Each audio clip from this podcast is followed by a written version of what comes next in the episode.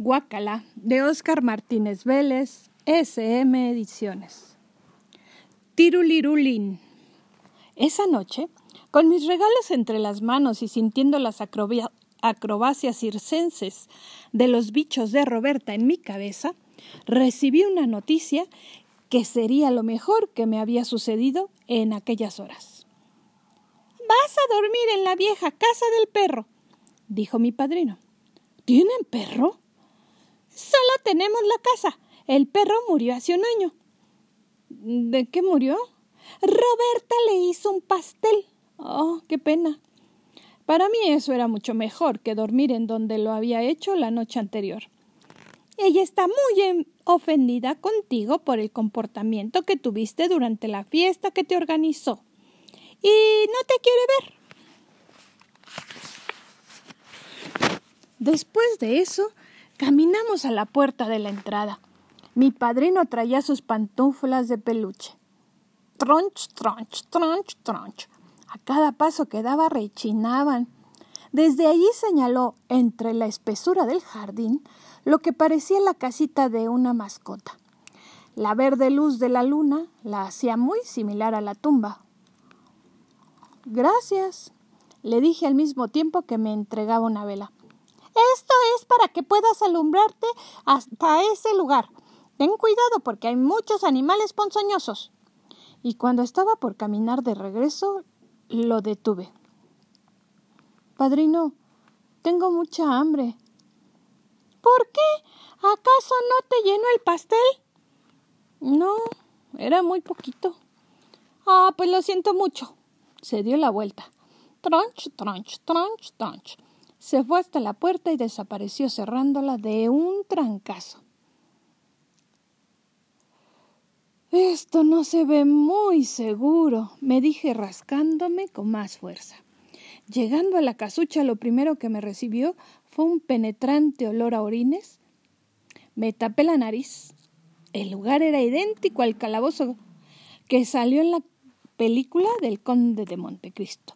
Lo único que había dentro era un viejo colchón y una cobija. Ya con la vela encendida sentí cómo se calentaba en mi nueva casa.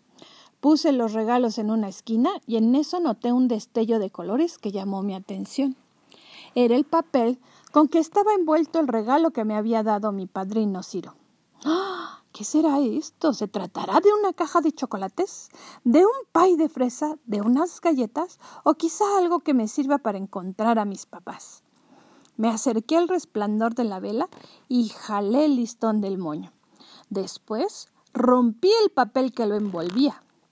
Estaba muy emocionado, pero cuando descubrí lo que decía en la parte superior, me desilusioné. Tirulirulín Invención para calentar neuronas. ¡Oh! Más cosas raras, me dije. Esto ni siquiera es un juguete. Yo me estoy muriendo de hambre. Me rasqué. Y ya no aguanta la cabeza. Grrr. Las tripas me seguían tronando. Observé la caja desde diferentes ángulos. Le quité la tapa.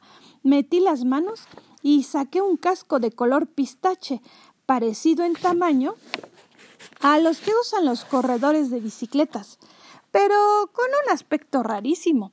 Tenía alambres por todas partes, engranes de reloj y unos bulbos iguales a los de la televisión de mi abuelita. Por un lado descubrí dos botoncitos con una leyenda. Para recuperar memoria, para aumentar inteligencia. Sin entender la función de aquel aparato lo puse en el suelo. Me recosté en el colchón y pensé en mis papás. Entonces me di cuenta que había sido inútil recurrir a mis padrinos para tratar de encontrarlos. Solo había perdido el tiempo. ¿A quién debía localizar? Era al mago. ¿Y por dónde empezar? Así fue como se me ocurrió lo de la guía telefónica. De un brinco me paré, salí al jardín y lo atravesé hasta la puerta de la casona. Don Tiburcio la había dejado abierta. Solo tuve que dar unos cuantos pasos para llegar a la mesita donde estaba el teléfono y tomar el directorio. Cuando salí de ahí, desde el porche, vi una silueta rondando entre los matorrales. Me acerqué sigilosamente, ocultándome tras la barda. ¿De quién se tratará? me pregunté. Aquella sombra revisaba los alrededores. Parecía que buscaba algo. Me dieron ganas de estornudar. Me estaba poniendo nervioso. La vi entrar a mi cuarto, o sea, a la vieja casucha del perro. Y después salir corriendo hasta perderse entre los hierbajos del jardín. Por más que traté de ir tras el intruso, no pude. Mi camisa se había enredado con unas ramas. Lo único que se me ocurrió fue mantenerme oculto para ver si regresaba y revisar el directorio telefónico. En esas amarillentas páginas encontré algo que me aceleró el corazón. Asociación Independiente de Magos Prestigitadores y Escapistas. Calle Mier y Pesado, número 309. Para entonces habían pasado unos diez minutos y parecía que el visitante no iba a regresar. Corrí hacia la casucha del perro y cuando llegué lo encontré todo revuelto. El colchón al revés, la cobija tirada en un rincón y lo peor, la agenda electrónica, donde traía el teléfono y la dirección de mi padrino Ciro. Había desaparecido junto con todos mis regalos, entre ellos el tirulirulín. ¡Oh! Esto es obra de Roberta, me dije. Sin más pérdida de tiempo atravesé el jardín y llegué hasta la puerta de la casa, pero cuando traté de abrirla me di cuenta que estaba cerrada con el seguro. Yo mismo lo había puesto sin darme cuenta. Le di un empujón con el hombro, igual que en las películas policíacas. ¡Ay! pero tampoco así la pude abrir.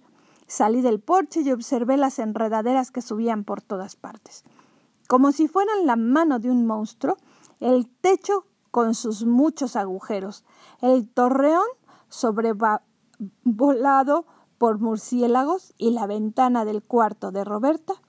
Sus ronquidos se oían hasta el jardín. Podría treparme por alguna de las lianas hasta su cuarto, me dije. Así lo hacen Batman y Robin.